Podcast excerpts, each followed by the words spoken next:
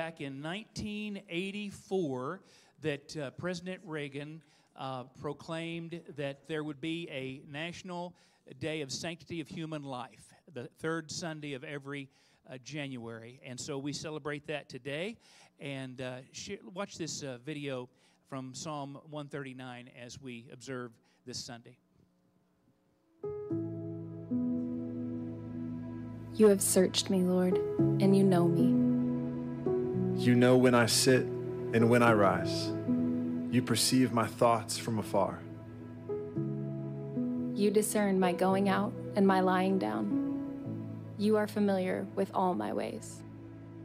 Before a word is on my tongue, you, Lord, know it completely.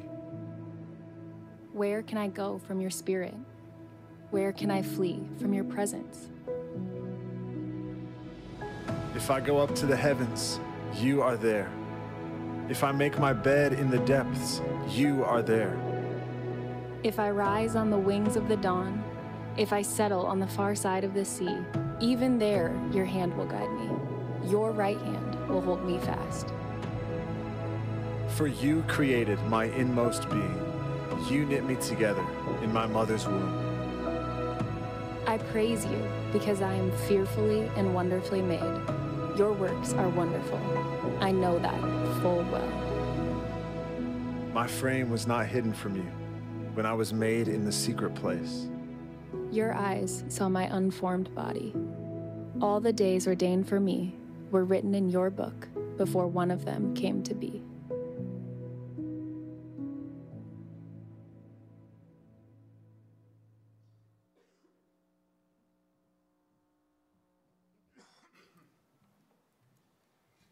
Today, as we look at sanctity of human life, it can come as a day of many emotions.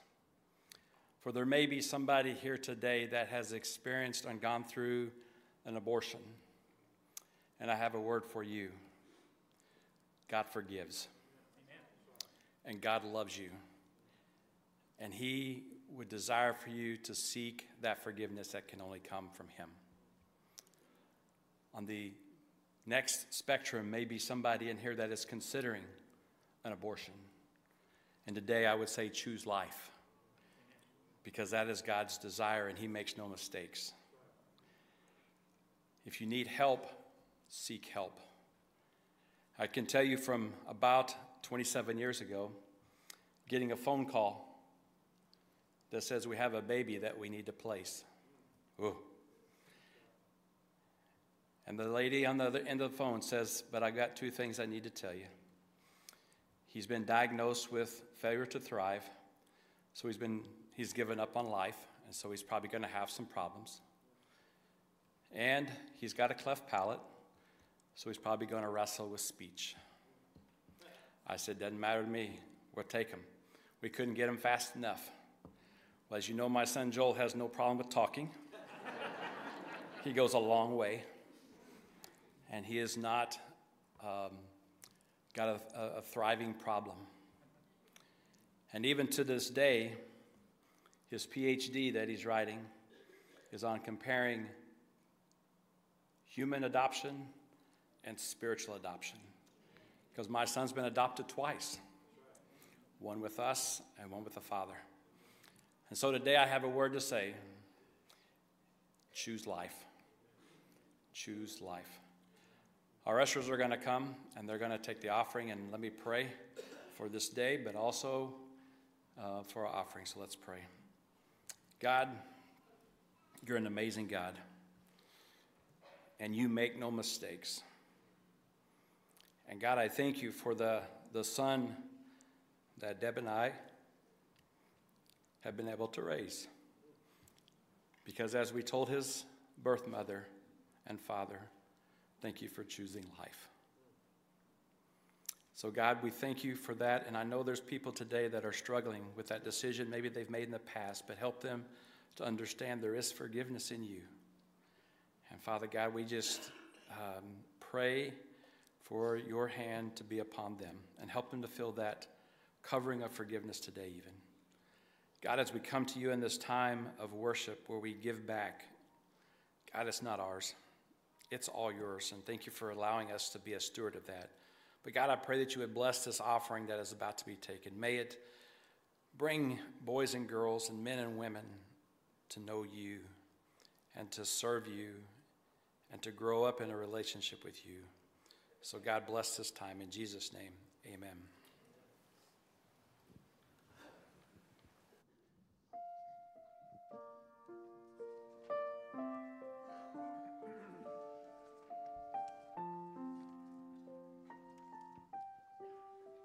Before the pastor comes and opens Hebrews 3, we're going to concentrate on the one whom Christ will be compared to, Moses.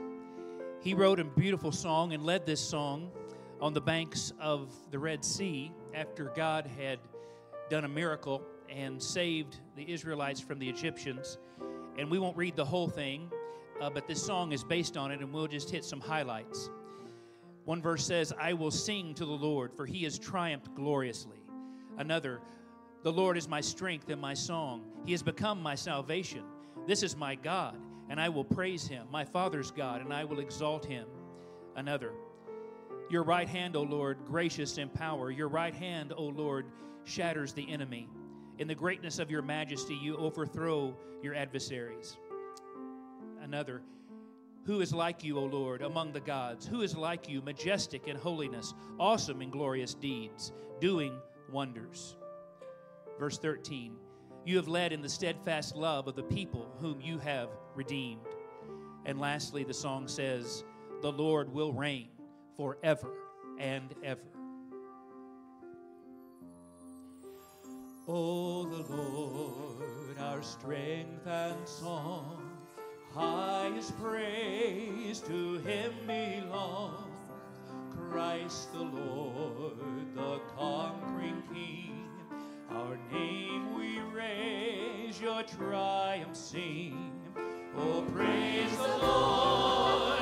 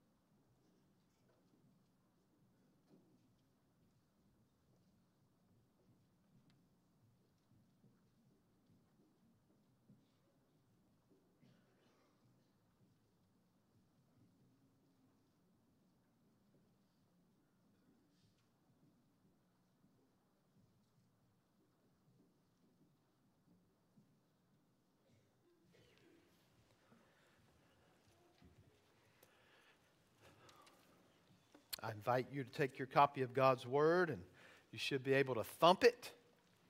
At this point, it should spring open to Hebrews, right? Hebrews chapter 3. Let's begin reading in verse 1 down through verse 6. The Bible says, this is, this is the word of the Lord. Therefore, holy brothers, you who share in a heavenly calling, consider Jesus, the apostle and high priest of our confession, who was faithful to him who appointed him, just as Moses also was faithful in all God's house. For Jesus has been counted worthy of more glory than Moses, as much more glory as the builder of a house has more honor than the house itself. For every house is built by someone, but the builder of all things is God. Now, Moses was faithful in all God's house as a servant to testify to the things that were to be spoken later. But Christ is faithful over God's house as a son. And we are his house, if indeed we hold fast our confidence and our boasting in our hope. One of the differences between first century Jewish Christians and 21st century evangelical Christians is our view of Moses. Frankly, Moses at times has been given a bad rap. Moses and Jesus are often pitted against one another. And why is that the case? Because of the grace and law dynamic. We tend to think Moses, law, bad, I'm in trouble. List of do's and don'ts, lest you die. Jesus over here, love, grace, mercy.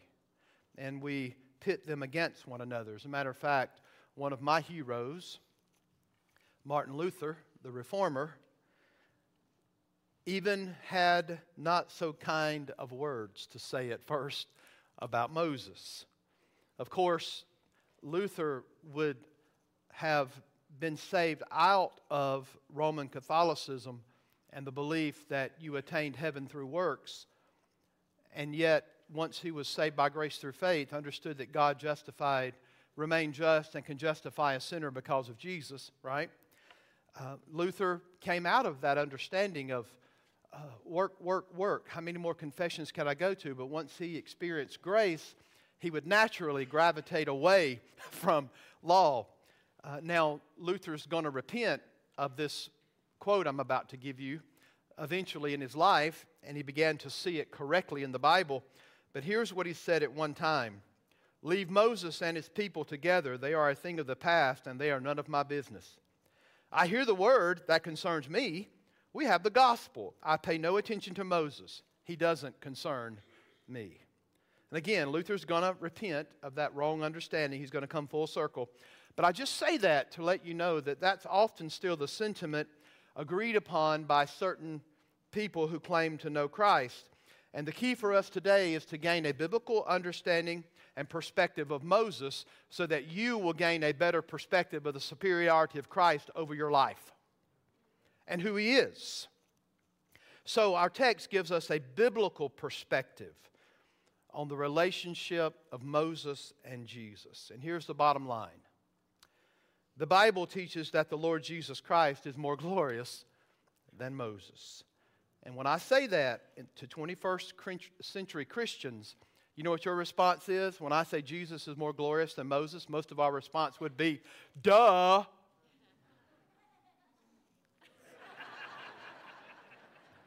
Somebody thought that was funny, right? That's, that's hilarious. But I will say to the young people, say it like this, and I told Brother David this this week. Young people, Moses rocks, literally, when you read the Old Testament. But Jesus is the rock. That's the difference, right? We're not going to diss Moses. Why? Because the Word of God does not.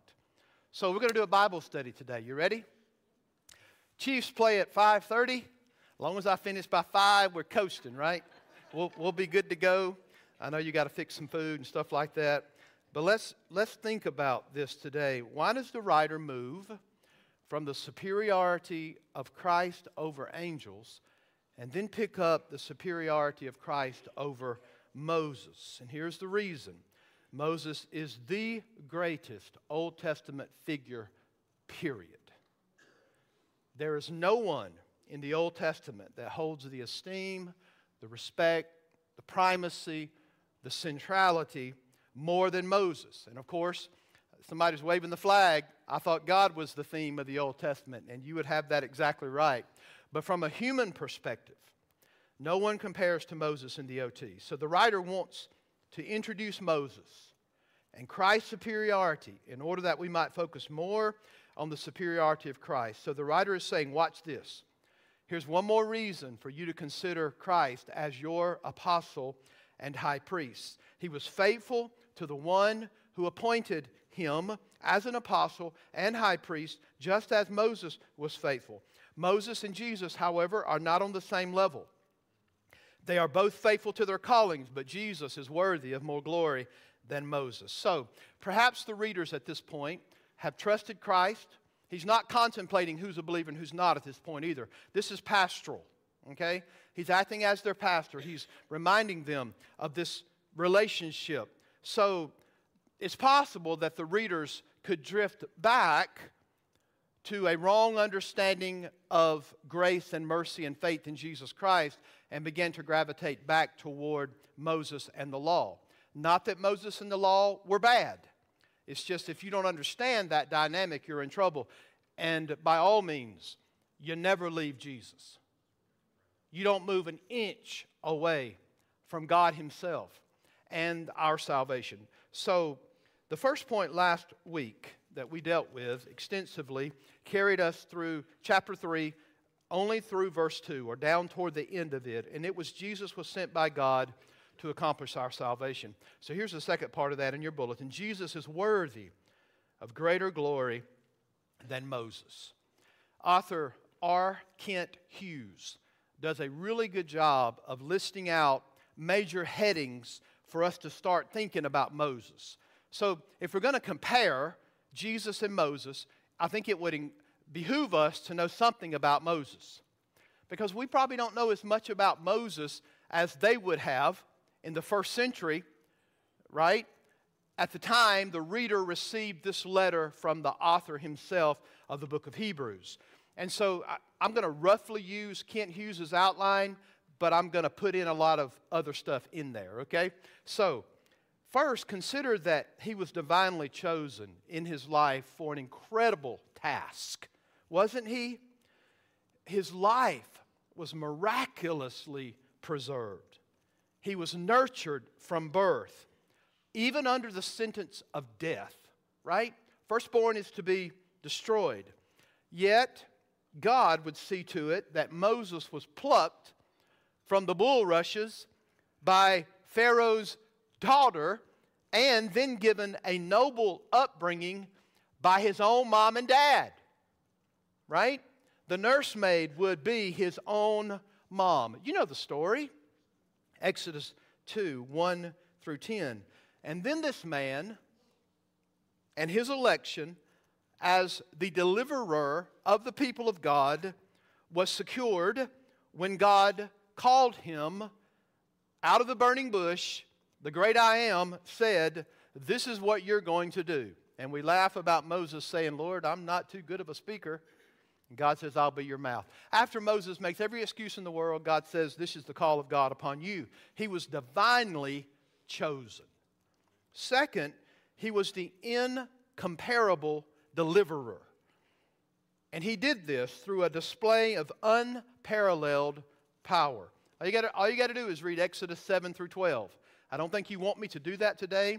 So for your reading at home, just familiarize yourself with this narrative.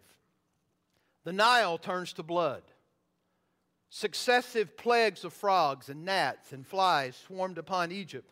Hail and boils afflicted man and beast And on one dark night of the Passover, all the firstborn, man and beast, who were not under the blood, perished. With his staff, Moses parted the Red Sea, and the people passed through. Throughout God's Word, the writers cannot seem to talk about Moses without talking about the Exodus and vice versa. You see it all the way through the Scripture. They were inextricably connected together. So, in other words, delivering power radiated out of Moses' life. Third, he served as Israel's greatest prophet. God communicated with other, other prophets indirectly. He communicated with other prophets in various means, maybe by a dream or a vision, but he communicated directly to Moses, as God explains in the Word of God. Now, I would encourage you to take a look at this one. We, we read it before, but Numbers 12, Numbers chapter 12.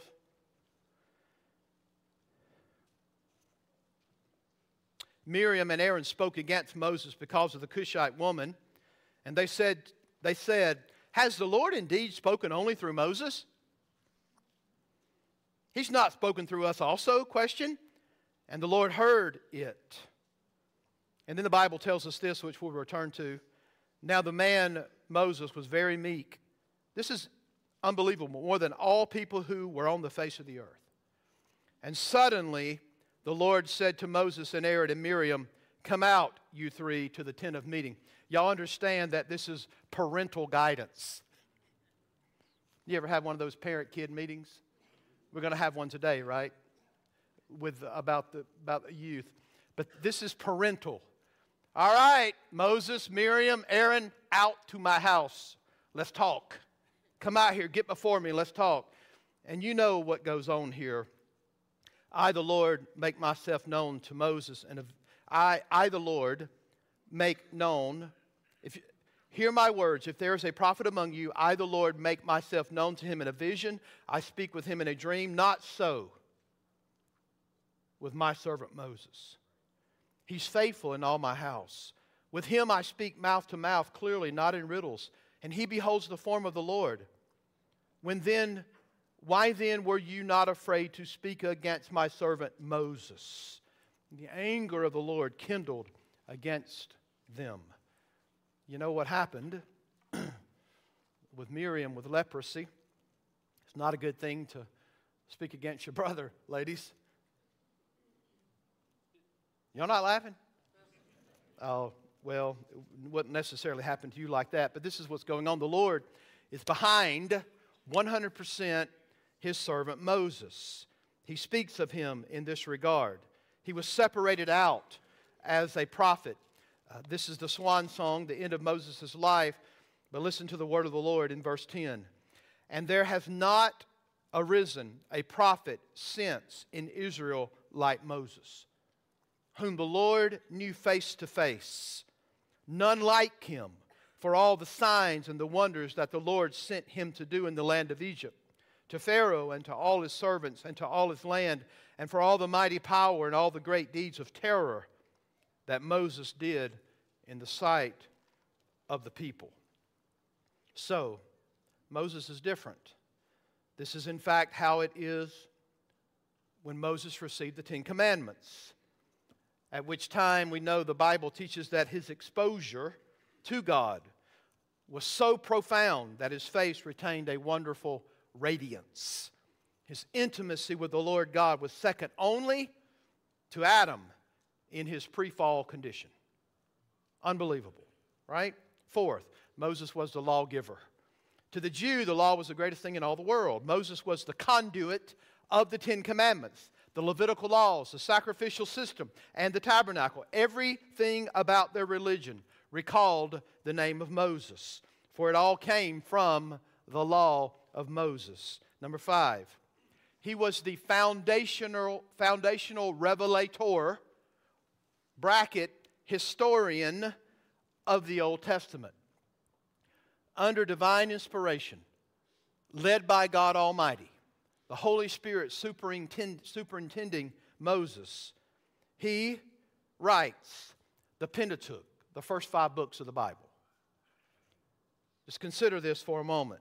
Genesis through Deuteronomy. In Genesis, he gives us the book of beginnings. Aren't you thankful for it? In it is Moses who gives us the very deliverance of the people of God in the book of Exodus. It is Moses who gives us all the ceremonial precepts that would govern Israel's religion in the book of Leviticus. It is Moses who gives us Numbers and Israel's wilderness wandering. And it is Moses who gives us the book of the law known as Deuteronomy, where Moses will preach that final faithful sermon before the people enter into the promised land. So, the first five, books of the Bible, the foundational aspect of everything that will come later was written by Moses. He gives us the Old Testament covenant, doesn't he?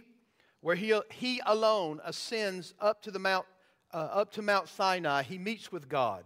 It is Moses who pronounces as Yahweh's mouthpiece the blessings and the cursings of the covenant, which would shape all of redemptive history. Moses spoke directly to God and from God. It is Moses who was up on the mountain and as he would come down, he would then go into the tent of meeting.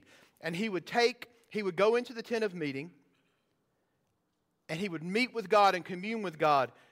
He would take the veil off of his face. He would commune with God face to face. The Shekinah glory of God would, communi- would be communicated to and through Moses in such a way that as he stepped out of the tent of meeting, they had to pull that veil back over his face because the children of Israel could not look upon his face. He knew God, and God knew him. Moses is the very fountain head of all prophetic ministry. Six, he was a humble man. We just read it. Chapter 12 of Numbers, verse 3. More so than anyone on the face of the earth. I wonder why that's the case. I wonder why Moses, being so great, did not go to his head. I think when you're 40 and you end up in the wilderness for 40 more years, and you're 80 when you actually start your ministry, then maybe you won't be so haughty.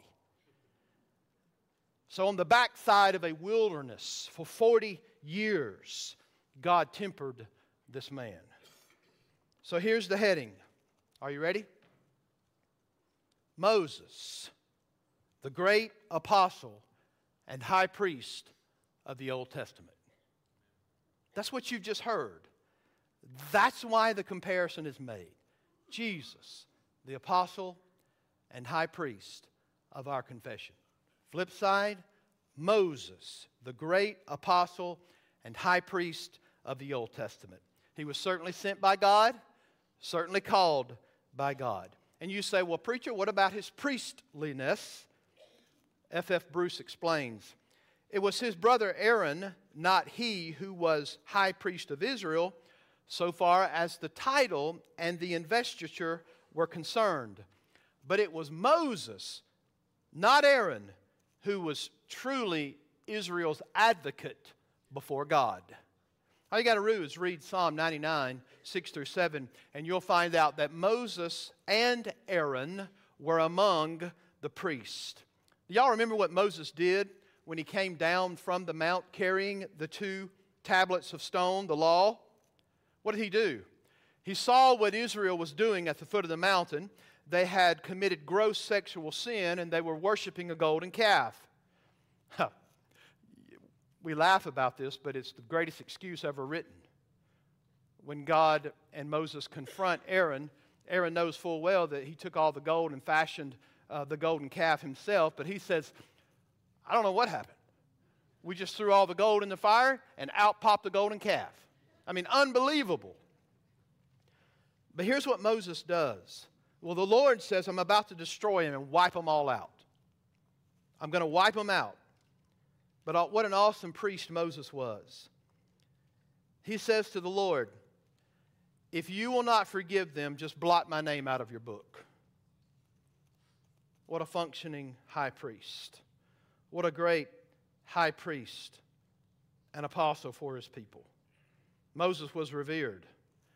Exodus 33 8 says, And whenever Moses went out to the tent, all the people rose and stood at the entrances to their tents, watching Moses until he entered the tent. And when Moses died, the Lord buried him in an anonymous grave. Back to Deuteronomy just for a moment, chapter 34. You got a lot of reading to do in your free time, right? After hearing all this, verse 7 Moses was 120 years old when he died. Check this out, older generation. His eye was undimmed and his vigor unabated. You know what that means? His vision and vigor were not impaired. Stop! Don't quit! You older people, don't stop living before you die. Let God take you home before you get to the end of the. Well, that's what happened to Moses. It's kind of a sad thing. We, we had this reaction. He didn't just pull up and eyes got dim and he lost his vigor and he flopped over.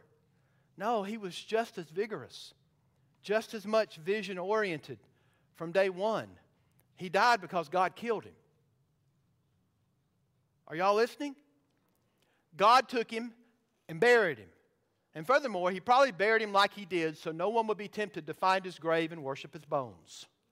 That's how revered Moses was. I love this.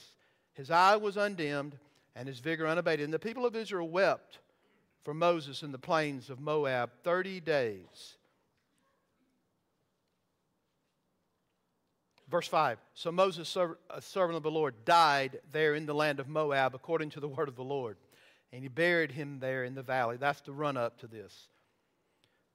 And you know what verse 10 says And there has not arisen a prophet since in Israel. So just consider this for a moment.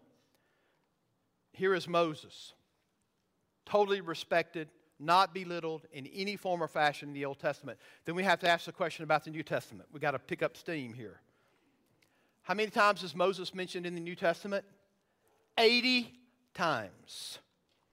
He's a special guest at the Mount of Transfiguration. Jesus takes Peter, James, and John to a high mountain and he is transformed, transfigured. And in other words, in a way, they're able to see Christ in his glory. And who appears with him there? Moses and Elijah. You can read this in Matthew 17, Mark 9, and Luke 9. They all have the transfiguration there. And so it is this full spectrum of redemptive history. The totality of all the law and the prophets together with Moses and, uh, and Elijah and Christ. In Luke chapter 16, we have the story of the rich man and Lazarus. Y'all remember this? The poor man Lazarus we, we, we hear chronicle what his lifestyle was like. And we hear chronicle what the rich man's life was like. And the rich man ends up in Hades, and the poor man in the bosom of Abraham. And there's this conversation from the rich man at the, toward the end just go send someone to my brothers so that they won't come to this awful place. And remember that line that is said here? Jesus said, They have Moses. You know what that shorthand for? They've got Bibles. They've got Bibles. Let them read what it says. Let them listen. In John chapter 5, we have the terminology given to us about how Jesus is the fulfillment of the law. We have the terminology that Moses actually spoke of Christ and taught of Christ. I'm trying to avoid reading all of this, We've got the parallels of Moses uh, with spiritual privileges given to his people out of 1 Corinthians 10. All of them were baptized unto Moses in the wilderness. And these are like unto the privileges we have being in Christ. In Luke 24 27, it is testified that Moses spoke concerning Jesus Christ. He was pointing his finger toward Christ.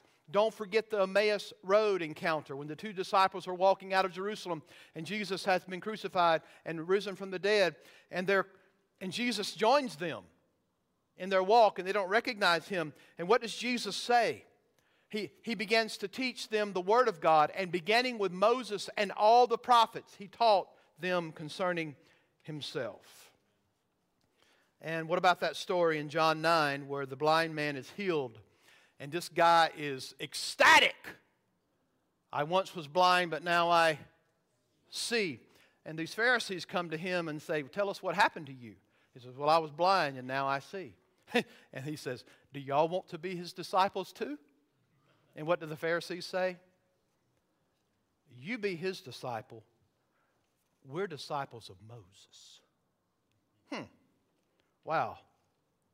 Then we have Hebrews 11, beginning in verse 23. Moses is in the hall of faith.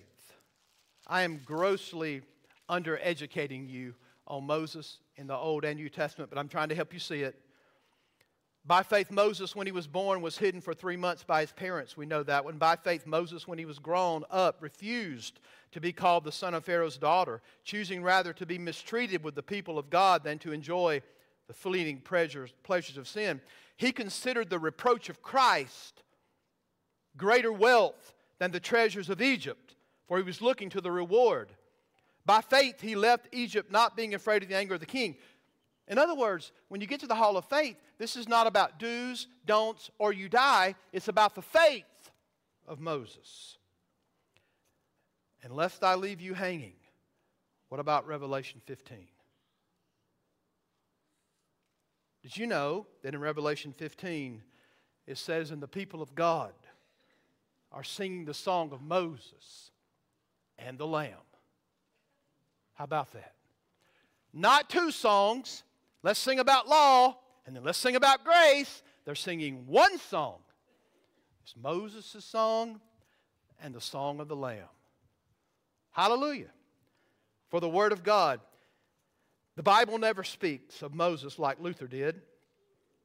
In Jewish tradition, and in many circles in the first century, people held him in such a high regard and honor that they even thought, some thought, that he was greater than angels when Stephen is preaching in Acts chapter 7, he, he, he speaks of Moses many, many times, and the people were getting fired up and mad because he was, the Word of God was convicting them concerning Christ and how Stephen was weaving in and out Moses' role.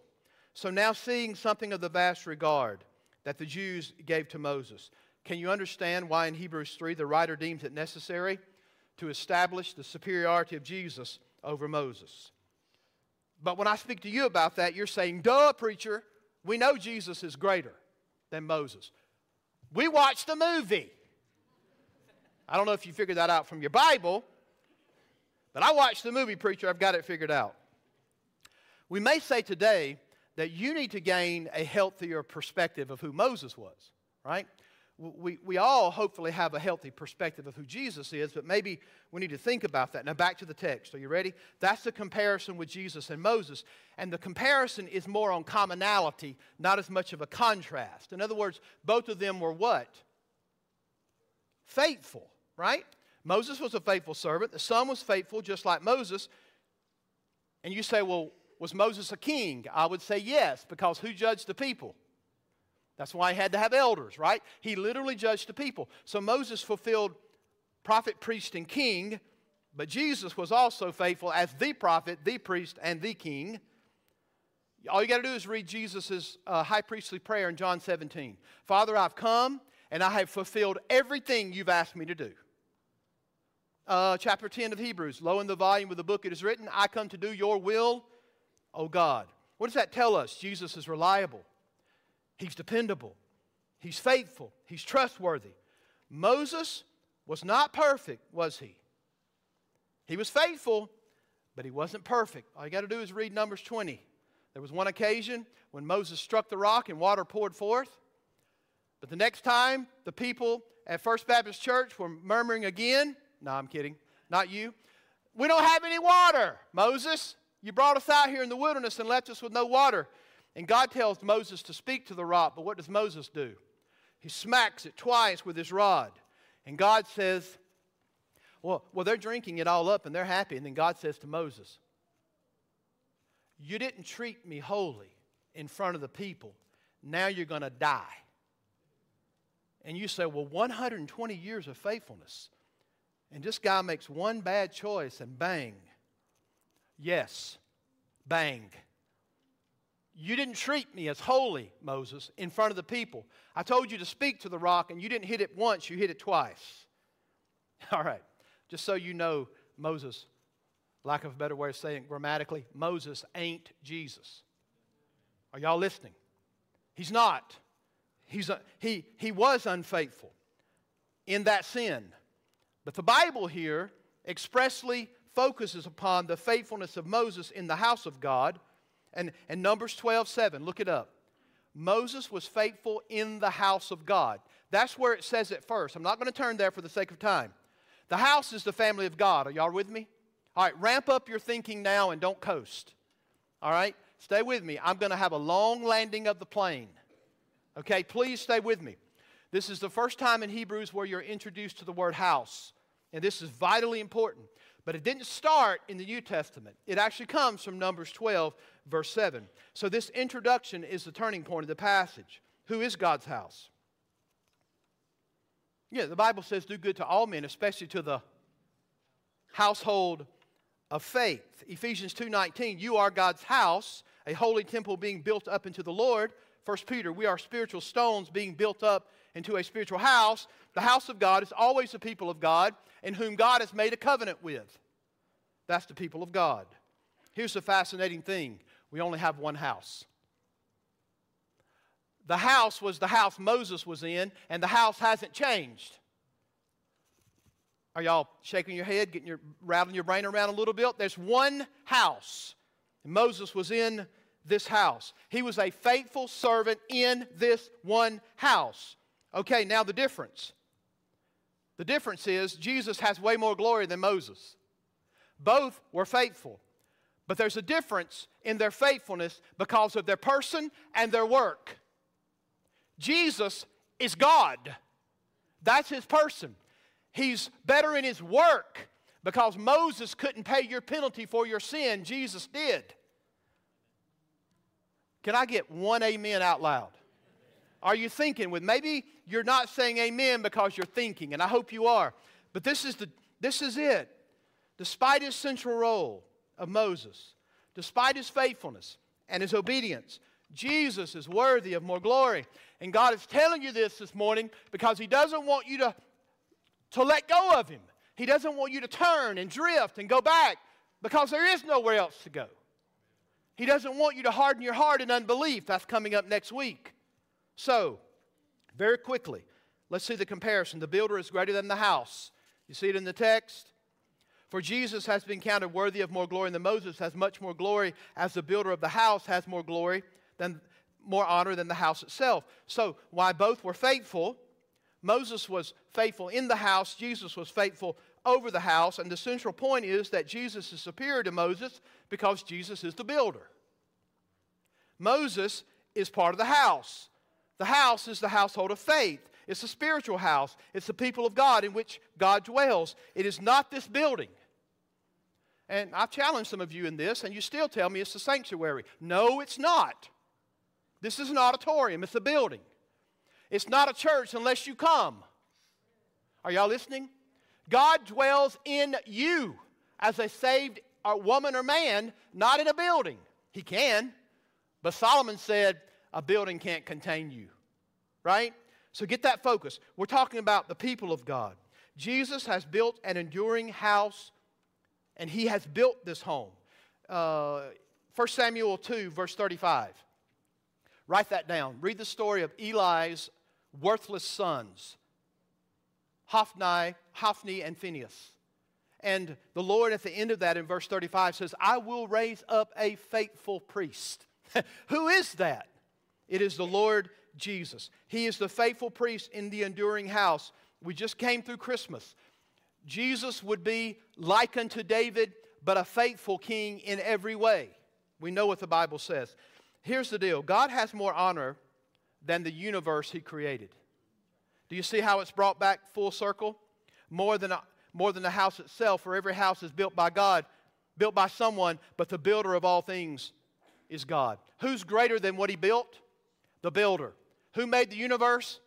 God. Who's greater than the universe? God. Jesus is greater. So, for all these nature worshipers, wake up. Wake up. Who made nature? Who made the universe?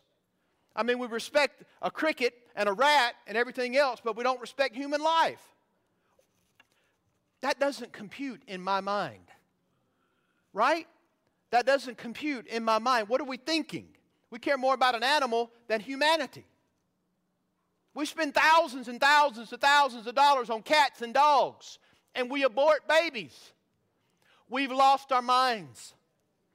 Why? Because the spiritual axiom that focus upon a Christian worldview, because we don't know the Bible like we should, we don't know our God like we should, and we're missing it. But our God created the universe, He's the builder. So Moses is under Jesus because Jesus is the God, is God of the universe. He's the builder, He's the architect, and the originator of our covenant and the house. This is what John said. The law came through Moses, but grace and mercy originated, grace and truth originated in Christ. So Moses was the conduit, but Jesus is the substance. Moses was the instrument, but Christ held Moses in his hand. Moses was an occupant in the house.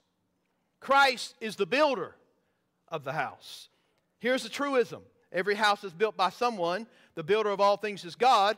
In other words, he's saying Jesus is to the people of God as a builder is to the house. Moses is to the people of God as one of the people of God inside of the household. Therefore, Jesus is Moses' builder. In short, Jesus made Moses. That's why he deserves more glory. Now, hear this this is your apostle, this is your high priest. Are you hearing this? This is the one you are to contemplate, the one who made Moses, who made the universe, the very one that Moses and all the prophets pointed to. So, on him hang all your hopes of heaven. If you have any confidence this morning that your sins are forgiven, and that you will persevere in faith and attain that heavenly calling, this confidence depends on Jesus alone, nothing else. The greater and the more glorious Christ is, the greater our hope and our confidence. That's what the writer is trying to get you to see. The Son is greater than the servant. See it? In his person. The Bible says, Now Moses was faithful in all of God's house as a servant to testify of the things that were spoken to him. But Christ is is faithful over God's house. So just consider this for a moment. The difference between a servant and his son is that the son, by inheritance, owns the house. He's Lord over the house, and he provides for those who are in the house. And I'm cutting this short, but let me just summarize this. Jesus, as the son, is superior to Moses as the servant because of three things Christ owns the house, Christ rules the house and he provides for those who are in the house. Moses does not, Jesus does. By comparison, Moses is just a servant in the house. He doesn't own it, he doesn't rule it, he doesn't provide out of his wealth for those who are in his house. So consider Jesus in relation to Moses. He faithfully submitted his omnis, omniscience, omnipotence, omnipresence. He did all of this to the will of the Father.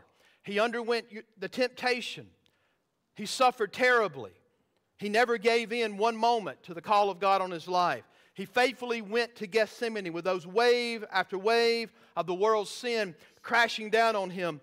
And again, he went to the cross where his body recoiled against bearing your sin upon his body, though the one who knew no sin, and turning the wrath of God away from you because of the sin that you had committed in your own life. And he became a curse for us on the tree. That's how faithful he was. He redeemed us from the curse of the law, becoming a curse for us. As the Bible says in Galatians 3:13, cursed is everyone who is hung upon a tree. That is the faithful ministry of your apostle and high priest, the Lord Jesus Christ. All right, you ready for the therefore? Verse 6. And we are his house, if indeed we hold fast our confidence and our boasting in our hope. Do y'all know what's so striking about this? Is the writer moves directly to application. After giving us this incredible teaching, he goes straight to application. Do you see that? Christ was faithful as a son over his house. whose house we are if we hold fast. So let's do a little house cleaning. Let's think about some words here. Jesus is the faithful son over the house. Are y'all listening? He's the owner, he's the provider, he's the ruler. You got that picture in your mind? He owns the house. He saves the people who get into the house. He protects those who are in the house. And then we have these phenomenal words. By the way, perseverance is going to be a huge theme in the book of Hebrews. Those who start will finish. Look at me. Those who start will finish. He that began a good work in you will complete it. That's the focus. And the first time it comes up is chapter 2, 1 through 4. Listen, therefore we must pay much closer attention to what we have heard, lest we drift away. He's encouraging perseverance. And now he gets to the end and he uses these bombshell words of hold fast. Y'all see it? Hold fast, which is referring back to chapter 3, verse 1. Consider Jesus. How are you going to hold fast? Consider Jesus. Young people, how do you persevere? Consider Jesus, right? Contemplate Him. And then He gives us another word boldness. Hold fast our confidence. Boldness is another key word in Hebrews. Chapter 3, verse 6 here, chapter 4, 16, chapter 10, 19, and verse 35. Here's the deal. Listen close. It essentially means your access to God that is grounded in Christ's saving work. Is everybody listening? You have this, you're, you're told to hold fast, and what are you holding fast in? The fact that your access to God has been accomplished through Jesus Christ and no one else, and you're not going to let go of that. That's what he's saying. You don't let go of that. And then finally, this big word hope. Misconstrued, misinterpreted so often in the Word of God, but it's very distinctive in the book of Hebrews, chapter 6, 18, chapter 7, verse 19, chapter 10, verse 23, chapter 11, verse 1. And in the book of Hebrews, hope is viewed as an objective reality. The New English Bible renders this verse the hope we take pride in. So, hope refers to the content of hope, not the act of hoping as wishful thinking. When we say hope in the Bible in Hebrews, we're talking about the content of the hope. We're talking about Jesus. We're talking about what He's done to give us access, forgiving our sins, saving us. He has propitiated the wrath of God that was once against you because of your sin, and now you have access to God. Hold on to your boldness, church family. Hold on to your boldness with hope. There is no other access to God apart from Jesus. And once you have access to God through Jesus, that can never go away. That's your hope.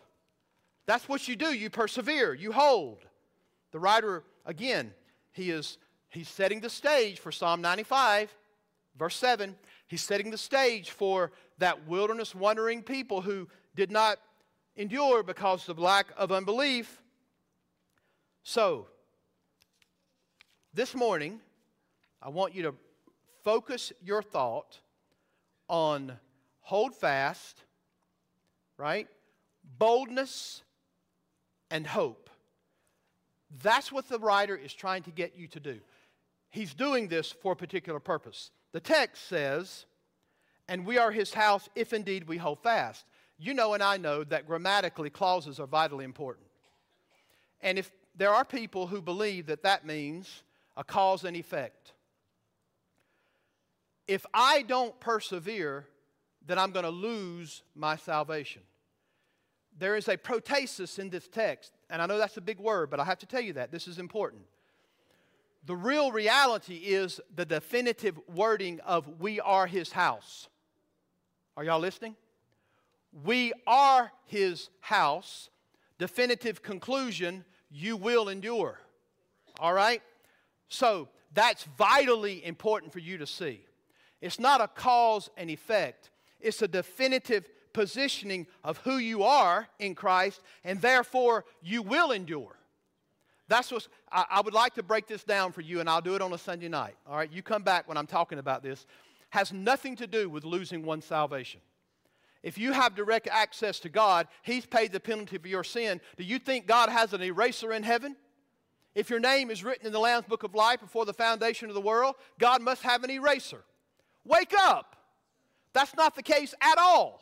As a matter of fact, as we go through the Word of God, it's going to build and build. And even Hebrews 6, as confusing as that is to some, about, well, if it be possible for you to be, just hold on to your hat. We're going to fix, we're going to see what the Bible, we're going to fix your thinking and your heart to lean on the Word of God and what it actually says, not the way you feel.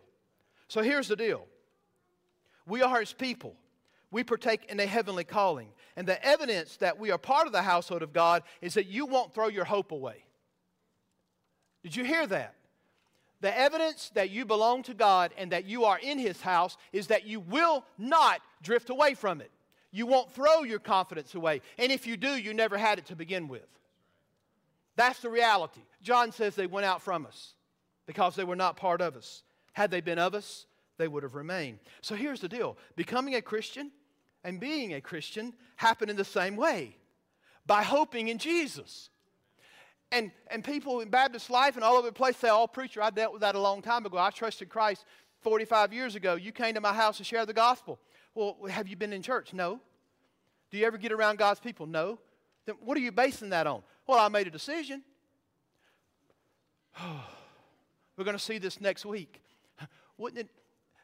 The Israelites could have only hoped that their understanding of an escape out of Israel would equate itself into living for God. If you only see your salvation as an escape from hell, you've misread the whole Bible. If what you believe does not make a difference in the way you live today, let me just tell you there's saints and there's ain'ts. And if it doesn't move you in your life to live for God, then you never got it. Does that make sense? That's what's going on here. You can't persevere if you never had it. You got to be in the house of God before you persevere. What are you hoping in this morning? Are you looking for confidence in yourself, in shrewd investing, in a physical fitness program, in hard work, in luck? The word of God to you this morning is this consider Jesus. Hope in Christ. Then you will be part of his house, and he will be your maker and your owner and your ruler and your provider. To God be the glory. I apologize for biting off more than I can chew. But I want you to see it, not the forest and the tree. I want you to see both. And it takes a little bit of digging for us to see all of this. But you know what? Unless Jesus comes back tomorrow morning, we'll be back next Sunday. And we'll keep on going and keep on going. And if we do go to glory this week, I tell you, all of your hopes will be realized like you've never thought before, right? Because we shall see him as he is and we shall be like him. Isn't that awesome? All right, let's pray. Lord God, help us. Help us to see your word, understand your word, apply it to life. You're the builder, Lord Jesus. You're the maker. You're our great and glorious prophet, priest, and king. We're not ashamed of you. We glory in the cross. We claim the name of Jesus. We testify your name that saved us. We seek to not only believe in you, but live for you because you've transformed us. If any man be in Christ, he is a new creation. The new has come and the old is passing away. Lord, help us if there's someone lost today, may they put their faith and trust in the only apostle and high priest of our confession that can save us. Lord, help them to see the gospel clearly. And for Christians, Lord, we know what the word says. We won't turn back, we won't drift away, we won't lose our confidence and our boldness because you've given us access. You've changed our lives. We thank you, Lord God, for your word. In Jesus' name we pray. Amen. Let's stand together and sing this song that reminds us He is our only hope, our only defense. Lord, I come and I confess,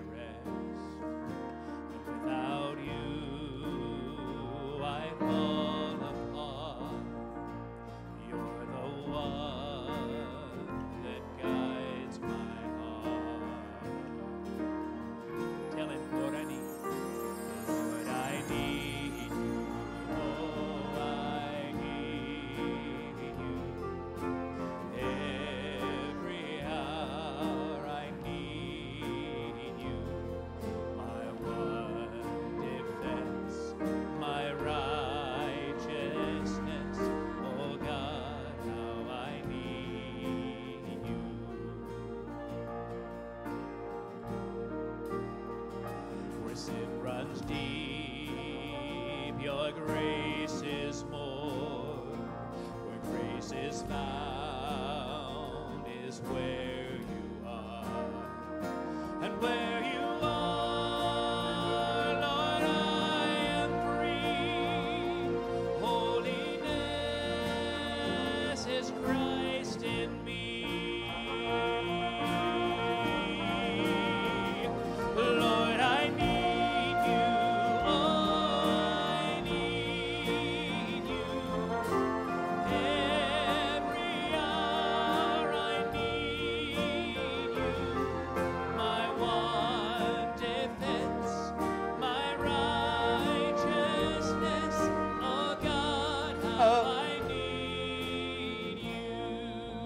us to sing that chorus again, but just think about it. Just think about the glory of redemption. That God has given you his righteousness in Christ. And your sins are forgiven, past, present, and future. When he paid and, and substituted himself on your behalf and died in your stead, he covered your sin. He expiated, covered it, but he also propitiated the wrath of God against your sin, and that can never change. When God the Father looks at you, he sees the objective righteousness and obedience of Christ. And you've put your faith in him, therefore it's counted to you. Oh my goodness. When you sing this song, you need to think about God counted you righteousness on behalf of his son who obeyed the law and you never could. And then he took that perfect body to the tree of Calvary and died as a substitute in your place so that his obedience is accounted to you. That's good. That's great. That's the gospel. Let's sing it one more time. Lord,